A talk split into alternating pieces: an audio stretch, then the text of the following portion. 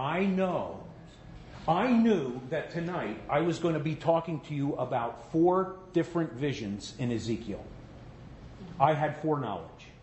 If I had told you this morning, I'm going to speak about four different visions in Ezekiel, you would have had foreknowledge. What's the difference? There's a huge difference. You had planned it. I had determined it. My foreknowledge is based upon my determination.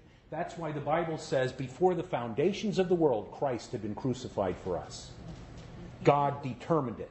Now, how do we know? Because He told us. Now, I have foreknowledge about the I have foreknowledge about the tribulation. But it's coming because God planned it.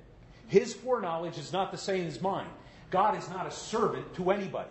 He does not serve man's political unfoldings.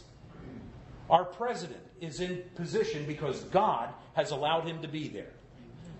And he is going to bring all of the, the elements that are necessary to pass. How do we know there's going to be a thousand-year reign? Because God said there's going to be. He determined it. That's His foreknowledge. My foreknowledge is based upon what He has revealed. I wouldn't have known about it unless He told me. Now I have foreknowledge. God isn't limited. There, there were hands all over the place. You, you were next and then you. Go ahead. I, I was going to say, uh, uh, speaking to what she said, God, I mean, we can plant, if we obey God, we can plant the seed.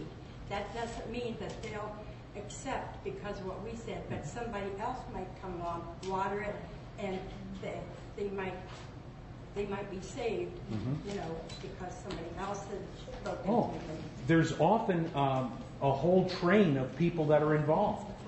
And then somewhere along the way, the Spirit of God opens up their eyes, and they say, ah, now I see. Uh, I'm sorry, go ahead. Hang on, Carl. That's right. It, it says that it's God's will that no one perishes. Right. So wouldn't He choose everyone? Well, no. You're taking that, that little snippet of a verse is Peter talking, but beloved, he's talking to those who are saved. He's not talking to all humanity. Mm, okay. Is that it's a security passage. Correct.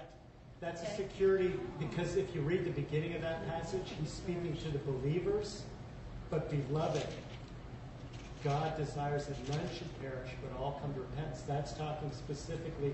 He's addressing it to the believers. That's not a blanket statement of all humanity. And people make that same mistake of thinking that God is talking, or that we're talking there about all humanity.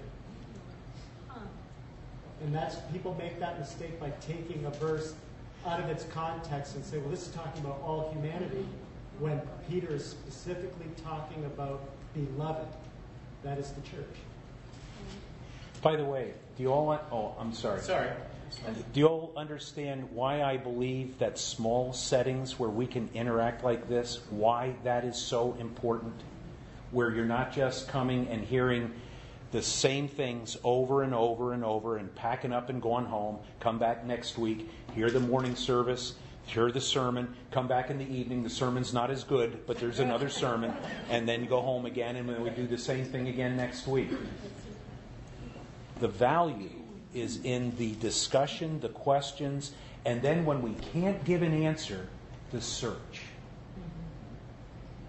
to get the answer. That's why I was saying, as Christians, we ought to be intellectuals, but not in a haughty sense, but in the sense that we study to show ourselves approved unto God, workmen that need not to be ashamed, rightly dividing the word of truth.